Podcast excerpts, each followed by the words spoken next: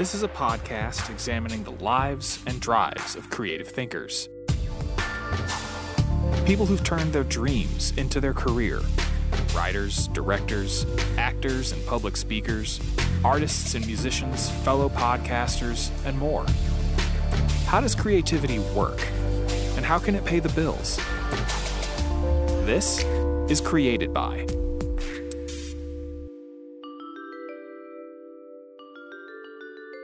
My guest this week has produced films like Adult Beginners, Kicks, and Tangerine. He produced Dark Was the Night, starring Marisa Tomei and Charlie Plummer. He's a talented writer, director, and Emmy winner who's also been a huge influence to me creatively, Marcus Cox. We started in 2008, really with an eye to produce stuff that we love, stuff that we think needs to exist in the world. And I think the comps for that at the time was Frozen River, Winter's Bone, and No Country for Old Men. We saw those films and we're like, wow, like that's visceral and so real. Like, let's commit ourselves to doing stuff like that it takes a lot of time to make a movie. I think certainly as a producer, you're on early, early, and you're last off. So it's like, do I want to spend two years? Do I want to spend five years of my life working on this? Mm-hmm. In that context, it's really clear. It's like, it's cool, cool script. Do you want to do this for four years? No, I don't. We're like, yes, I love this. I'm in. I worked for the state senate in Texas for a couple years. Then after that, I got into real estate and I owned my own real estate company with some partners in Austin and on the Texas coast. And my wife was acting there in Austin and found a bucket list in my desk. And it said things like, you know, see the pyramids and Aurora Borealis and drive a race car. And one of them on the list was make a movie. And so she came to me and said, Hey, like, A, I didn't know that you had this in your desk. And B, why did you never tell me that you wanted to make a movie? Like, that's what I want to do. And I don't know. It was a kind of a strange answer. I was like, well, it never really crossed my mind. It seemed like mm. something I would do down the road when the opportunity presented itself, as crazy as that sounds, looking back now. And she's like, well, that's what I want to do. Let's do it. So mm. I went to Barnes and Noble and I bought five books on how to produce movies and I read them cover to cover. And I was like, that's easy. how hard can that be? I think I got it so we kind of came up with an idea and she wrote and directed and starred and we co-produced in her uh, short film los encinos. And um, i was hooked. It had hmm. all the business stuff that i loved from real estate and it had all the creative stuff that was missing for me. So it was really like a love at first sight. Well was there anything that surprised you about taking on a producer job? Like what was like the growing pains to getting into that role? Oh man i had no idea what i was getting into i think. Um, you know it's like planning a wedding Hmm. the forks don't just show up. Like mm-hmm. somebody picked the forks and somebody went and got them and brought them there and somebody set the table. And I think that's a really important thing to remember when it comes to producing film. Like nothing just arrives. Mm-hmm. Everything to the last detail has to be there. And when you're doing it for the first time, like I was, I was like, I don't know how to fill out this insurance thing. And what does that mean? And like, do I really need inland marine? you know, can we just cut that and save the money? Yeah. So it took me a lot of time to do everything the first time. Um, and the second time it was a little easier. And yeah, I think that the biggest takeaway was that we had an idea on a napkin about a South Texas family and a Mexican immigrant family, and about humans are way more similar than we give ourselves credit for. And a year and a half later, we were in a theater and people were crying, hmm. um, watching the, the premiere. And that was the, I was like, oh my gosh, I have to do this. Mm-hmm. Like a turning point. That was the turning point. Mm-hmm. Yeah. It was just like, now I know what I need to do with my life. So that was the biggest thing. But all the little day to day producing things, you're just like, oh, got it. What happens when the generator breaks? Great question. That leads me to the question of the producer's role. And I think that's probably one of the least understood roles in Hollywood. Um, it's both business and creative. Mm-hmm. So, can you delve into that a little bit? Like, tell me about your role as a producer and what that entails. Yeah. I think it's a, obviously a more complicated question than it sounds because there's a lot of different kind of producers. Some of them are tied to the creative, where they've got a script or they're really close with a talented director. Some of them have experience in international sales. Some of them are tied to a studio, so they can finance a film or get a film made that way. And it takes a village, so you'll often see lots of different producers on a project because they're bringing different elements. Mm-hmm. So it depends project to project, but really it's like the industry is the unusual marriage between art and commerce. And a producer's job is to try to blend the two as effortlessly as possible. Hmm. And I think that's true for my company. We want, you know, we want to make films that are profitable and that people see. Because if we don't, nobody cares about our work and we may not be in business very long. Right. But we don't want to be, you know, a sausage factory that's just like, we're going to get these elements and we're going to have these things and we're just going to churn them out because that's not fun for us either. So that balance is huge for us in everything we do. But, you know, another way to look at it is like a general contractor. Mm-hmm. You assemble all the elements um, or a chef. You know, you get great ingredients, you put them together at the right time and in the right way. And at the end of it, you got an incredible meal. That's basically what producing is. We always pick a word if the movie is one word, what is that word? Is it survival? Is it tragedy? Is it whatever? And we tell everybody on set, they've got the log line, they know what we're trying to do. We've had our, our meetings, but then we're like, you know, in everything that you do, just in the back of your mind, think survival. And that I think is, you know, like corporations having mission statements. The reason they have that because the guy at the front door and the CFO, they need to be speaking and thinking in the same language in order to successfully convey that brand and the experience to people. And I think it's even more important on a film set because you're dealing with art. You've got everybody on the same energetic page and same intention. So that's been incredibly powerful for us.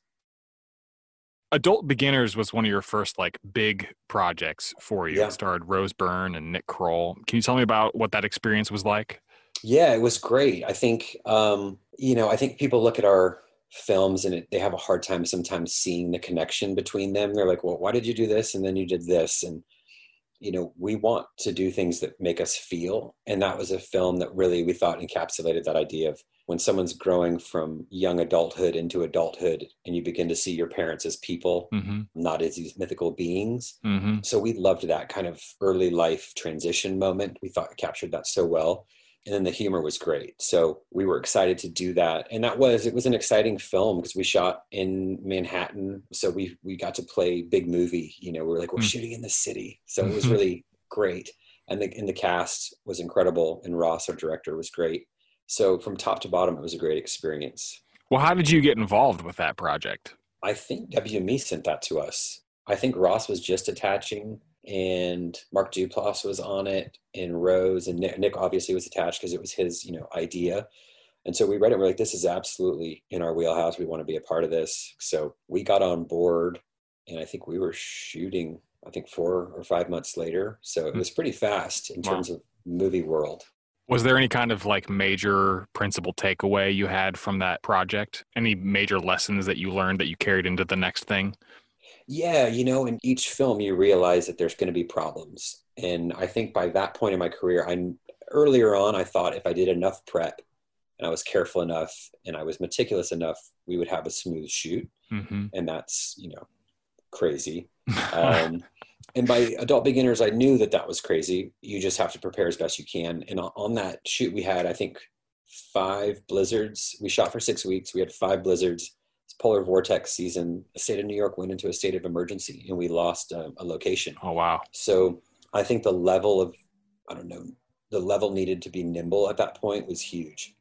So it made me look at stuff like there was scenes in in the script that worked that we liked that we just decided to scrap and not shoot at all. Hmm and that was the big takeaway from me it's like hey if if something if an act of god happens how do you shoot this movie without this thing and how are you able to keep your movie on time and on budget? And we saw that firsthand in a real way. So i'd say that was the biggest thing for me so you produced the film Tangerine next, mm-hmm. uh, and you yep. could. I, I, think it's safe to say that's kind of a departure if you were looking at uh, the genre or feel of you know adult beginners. For those who haven't heard of it or seen it, can you describe the film? Can you talk a little bit about, about what Tangerine is? Yeah. So. Um, Tangerine basically follows a trans woman who's just gotten out of jail She's looking for her boyfriend Chester on Christmas Eve. She's been locked up, so she's trying to track him down. He's apparently been having an affair with a cisgender woman. So she basically goes on this. Um, it's you know a lot of people have been calling it a buddy comedy, which I think is wonderful, but that you know that's not what we were seeing at the time. But yeah. they go on this uh, epic journey across Los Angeles to track down this woman and track down Chester. So all sorts of chaos and hilarity and real humanity ensues after that. What led you to Tangerine? I feel such an incredible sense of gratitude and privilege to be in this business, telling stories for a living, having toys and comic books in your office. It's absolutely incredible. I think we've also seen too how our culture can shift so dramatically and rapidly based on storytelling. Mm-hmm. So, you know, Murphy Brown drops in the 90s and people are up in arms because she's wanting to have a baby as a single woman. Then Modern Family comes out and people are up in arms. And now people are like, oh, Modern Family, I love Modern Family. It's all part of our cultural evolution to find more openness and love and compassion. So, for Tangerine, you know, we we want to make things that need to exist in the world. We want to champion people and we want to expose people to new ideas and more love and compassion. We love gritty stuff. We love things that we just when we read them it blows our hair backwards. Like, hmm. holy cow, we have to make this. And so Mark Duplass is a friend. We did adult beginners together he said, What are you guys into next? Like, let's do another one. And we're like, Well, we're really wanting to focus on something gritty and something that we've never seen before. And he's like, Well, I don't really have anything. And six months later, he's like, I think I got something for you. Hmm. he's like, I don't know what you're going to think about this, but take a look. And Karrie and I both read it, and uh, it was a, a short treatment. It was like four pages of pictures and like two pages of typed outline and ideas. And we read that and flipped through it, and it scared the shit out of us. But we were mm. both in love and we couldn't stop thinking about it. So we met Sean uh, on Larchmont and um, immediately knew that this was the guy that could thread that needle. His previous film, Starlet, was such a delicate portrayal and it was done so tastefully. And in any moment, it could have gone slow or you'd lose the audience.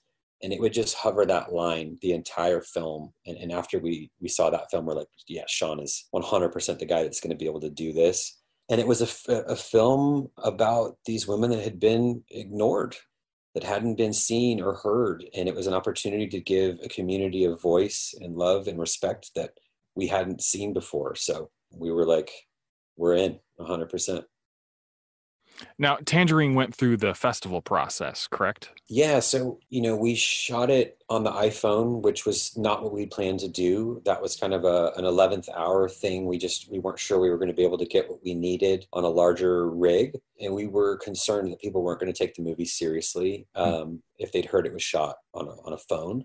Mm. So that was something that going into festival season, we were a little bit unsure of but we got great news from Sundance that we were going to be playing there. So immediately we're thrilled, but did a lot to try to keep the iPhone stuff under wraps. Um, Can I pause you there? Because I feel like that would be almost like a selling point, at least to like film nerds who are, you know, at least intrigued by like new formats and mm-hmm. like the potential of consumer grade material. Like I feel like that could be a selling point, but it's interesting to hear that you were keeping that close to the chest. Did you yeah. were you able to pivot into using that as a selling point at any point or was that always sort of a Yeah, concern? we we totally we did you pivot uh in a pretty big way. Beforehand, we didn't want it to be, you know, like like someone's dad. Oh yeah, you know they're going to go out and shoot a movie with uh, with the camcorder. Yeah, yeah, yeah. Kids, um, and that's what we were afraid of. That there's like, oh, these guys just literally shot something. That's crazy. And we wanted it to be taken seriously as a real film, mm-hmm. and we mm-hmm. just didn't want that to distract from the story we were telling and the quality of the film. We weren't sure if it would, but we were definitely afraid that it might. Mm-hmm. Then the night of the premiere, the feeling in the room was visceral. You could tell that people had just seen a movie and it had gone well. It was palpable. So we were excited. And then in the Q&A, someone said, "This film looks pretty cool. What did you shoot it on?"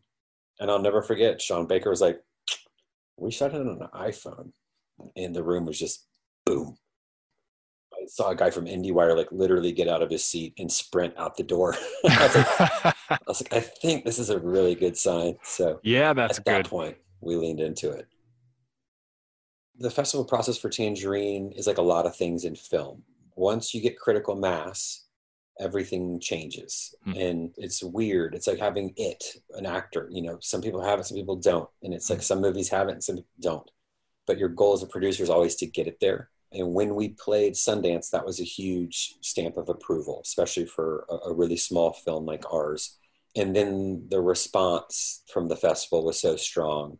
We had such love from the critics, which was huge for us too. Mm-hmm. I think if the critics hadn't been so supportive of the film, we wouldn't have had nearly as much momentum or buzz. So we're eternally grateful to them for that. And, and, at that point, a lot of other festivals had programmers that were in the audience. And so they'd say, Hey, we've got a spot for you at our festival. Will you come play? And, and then I think we did apply to a handful of others and, and got into some. And, you know, obviously others didn't have room for us or said, You've already played places. So, you know, that's the biz. But um, yeah, it was a very pleasant and easy festival experience, which is rare. Are you ready to do a lightning round? Lightning round, yes, let's do it. Yes. All right, so here we go. Texting or talking? Texting. Sweet or savory? Savory. Are you a morning person or a night person? Morning person. What is your favorite snack? Favorite snack? I'd say uh, boudin and, and crackers. Man, the boudin you make is just I, I, ate the whole thing. I'm pretty sure. It feels right. It feels, it feels really right. right. Yeah. super strength or super speed? Um, super speed. What is your guilty pleasure song?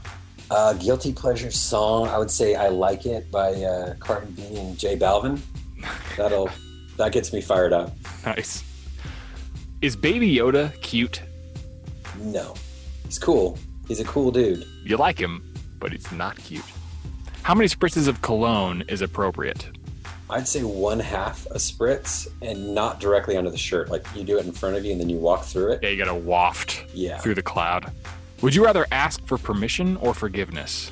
Forgiveness. Have you ever gone to see a movie alone? Many times. On a scale of 1 to 10, how good of a dancer are you? In LA, like a 4.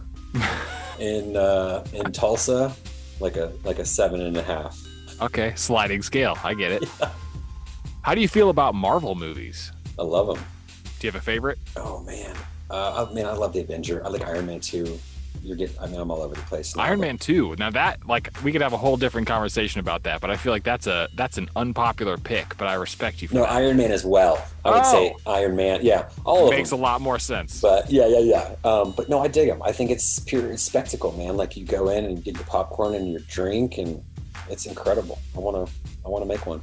Do you talk during movies? In the theater, never.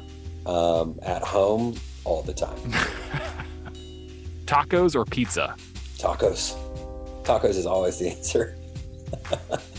what tree is best? Uh, red sequoia. The specificity is just great. I appreciate that. If you could time travel, when and where would you go? I'd go see Buddha. I'd love to be a part of that, even for just a minute. Would you rather be hot or cold? I'd rather be hot. On a scale of 1 to 10, how good are you at poker? Uh, probably a 5. Pretty average. Right down the middle. Finally, what is the nerdiest thing about you? The nerdiest, I love to sing, especially in the morning. So I love it. I think it's incredible. Um, the people around me they're like, you don't need to be singing at 6:30, or you don't need to be taking that tune that everybody knows and making up your own lyrics. So that's probably. I do that all the time. I'm glad to know that like it's not just me. You know. Yeah, I mean, I like it, but uh, you know, whatever.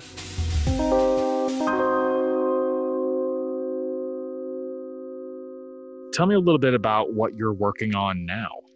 It's been really busy, which is great. We've got a bunch of stuff we um, were just recently nominated for an Emmy for a doc that we did with an incredible filmmaker based in Oklahoma, Kyle Kawika Harris. It's called I Stand Guardians of the Water. And it basically documents the, the struggle of the uh, Standing Rock Sioux Nation hmm. and their fight against the Dakota Access Pipeline.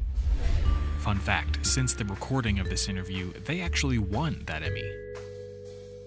So this is in line again with this tangerine type story and kicks and you know all the things that we're drawn to it's an incredibly wonderful group of people out here that were underdogs against this thing and treaties violated and water potentially poisoned. And we, we followed that journey. And then just we're having to recut the doc now because um, just last week we got great news from federal court that they're going to have to do a new survey because they don't think it was done correctly the first time. So a really powerful powerful thing to be a part of. And yeah, we're excited for that one. That's awesome.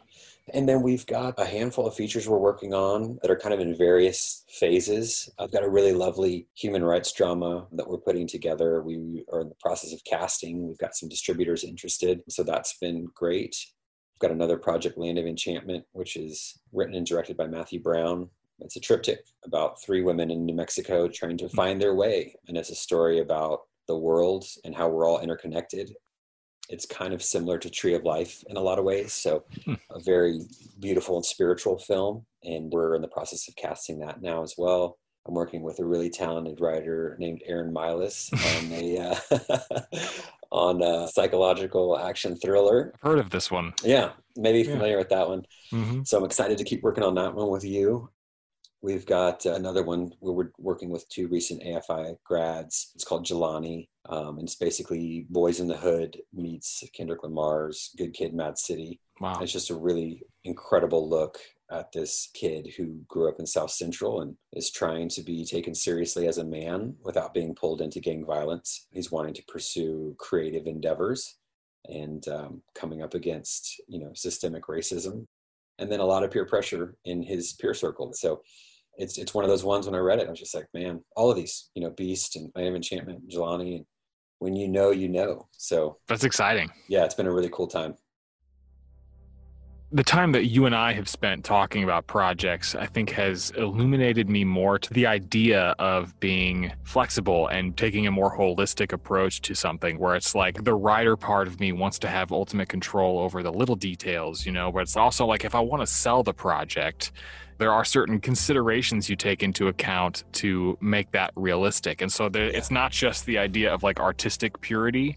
It's the idea of like this needs to work for every level, right? Mm-hmm. You know, um, mm-hmm. and and like there are things I can do to maybe make this idea more sellable, which sounds kind of crude from an artistic standpoint, but at the same time, it's like that's why we're writing screenplays. You know, like we we want to sell it. Yeah, when I think too, I mean, Oliver Stone said he's like, if you're working in the studio system and you can't find a way to make the movie you want, he's like, you're not spending any time thinking about how to do that. Leonardo da Vinci didn't paint the Mona Lisa because he wanted to paint the Mona Lisa. He did it because the Medici's paid him to do it. And that's again these constraints where it's like, you, if you bring me a really cool script and there's some crazy stuff in there that's cool, but you know, not commercial, and there's big set pieces me as a producer will say, hey, man, I love all of this. The reality of the world is they're not going to make this movie at the cost that you need to have these set pieces in here and all these actors and all the special effects if you've got this more non-commercial stuff in there mm-hmm. so we can remove that stuff and smooth some of the beats out for a wider release and they'll give you more money or instead of being on the moon or being at the super bowl let's have it in a, at a backyard barbecue or wherever. And then you can have those really strange beats and those really quirky, non commercial things, or it's just a balance. And. I think when we're working with people, we're not coming in demanding things. We're just saying, like, this is the reality of the market. We're going to do everything we can to get this project beautiful and creatively fulfilling and powerful. But no one's going to give you $15 million to do this movie. If you want this movie, they may give you two Do you have any advice or tips for people who are looking to be filmmakers or producers? I think story is so important. Knowing how to do coverage is one of the most important things that you can do if you're starting out or even if you're not starting out. I think coverage is that thankless task that, you know, let the interns do it, but that's like the Mr. Miyagi waxing the car. Hmm. you know, it's like if you can sum up a project in one page, if you can come up with a log line on the spot for something, if you can read a script and say what's working and what's not working and why and how to fix it, you have just jumped 90% of the people that are trying to do this. And it's better to do it with other people's stuff because most of us, me included, certainly early on, I couldn't look at my own stuff with a completely neutral eye, mm-hmm. even as a producer trying to do that because your heart's on the page. Yeah. But if you can find stuff that, that maybe didn't get made or find a movie that was made and maybe didn't quite do as well as everyone had hoped, do coverage on that movie. And those story beats will help you as a director and as a writer and as a producer. And then I think another thing that would be really helpful is to do a full breakdown on a script. If you want to be a producer, get your favorite movie and go in and do a breakdown. Every scene, just like what characters are in this scene, what props, what art department, what things are on the page. And if you put that down, you'll begin to understand what it takes. There's really something to be said about getting out there and doing it. There's so much value in knowing how to be on set and knowing how to do things, whether you're a filmmaker or a writer or a producer. So go out there and do it and make mistakes and learn what's working and what's not working because every failure that you have is an incredible blessing in disguise because that's going to educate you next time. That's the fuel for your next success. And in my life, the, the successes I've had have been wonderful, but I don't learn nearly as much from that as I do from the things that don't work. I also think, too, like that the cavalry is not coming is a great idea to remember for film and TV. You've got to do some incredible things before people take notice. So start building the groundwork, start experimenting, go make your incredible auteur indie film. But in conjunction with that, getting in that club and doing movies like Once Upon a Time in Hollywood or Tenet, that's a very, very specific group. Those are people that understand the ins and the outs of the business like nobody else. And when you understand how to blend creativity with commerce, you become a household name. I think it's vitally important to know what the market's doing, see what movies are, are doing well and not doing well, see what's buying and what's not buying. And we always talk about concentric circles at Through Films. I, I want to make movies that people love and that make money, but I want them to be creatively fulfilling and pure. And the gap between you know those two concentric circles where they meet, that's where I want to live. And I think that's you know think about it as you're moving forward, who you are and what you want um, because if you don't do that, Hollywood will do that for you. You've got to be educated. You know, if, if you come out here and said, "Hey, I have this short film. I'm ready to walk onto the Warner Brothers lot," it's like, you know, mm, probably not going to happen. So, I think do that homework and know about that and take the steps. And when somebody says, "Come to this next table," go receive it.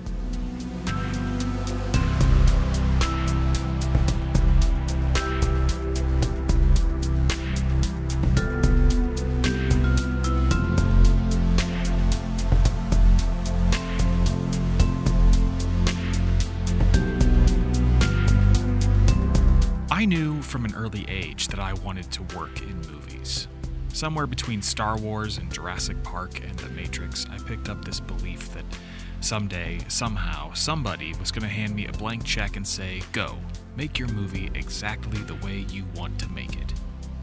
Shockingly, this has yet to come to pass, but I went to film school with a lot of people who felt the same way. I've met a lot of people since who still do. There seems to be some inclination with us creative people, some reflex, to insist on the purity of our vision. That different opinions only serve to muddy what would otherwise be a masterpiece. It's why getting notes can sting sometimes. We can get defensive of our creative voice. We treat our work as utterly precious to us.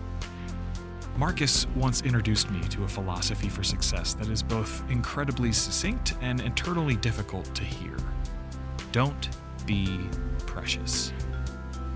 Being successful isn't just being right all the time, it's about navigating challenges and listening to others, about being flexible, embracing limits and those uncomfortable parameters you'd prefer not be there, because they always will be. So, the next time you get feedback that, say, a scene is too expensive, don't blame the producer.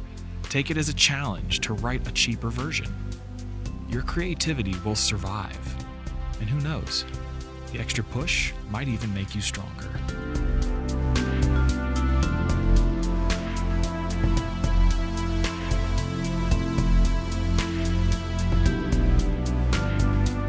This podcast and its music are mixed and composed by me, Aaron Milas. If you haven't yet rated or reviewed this show, hey, why not?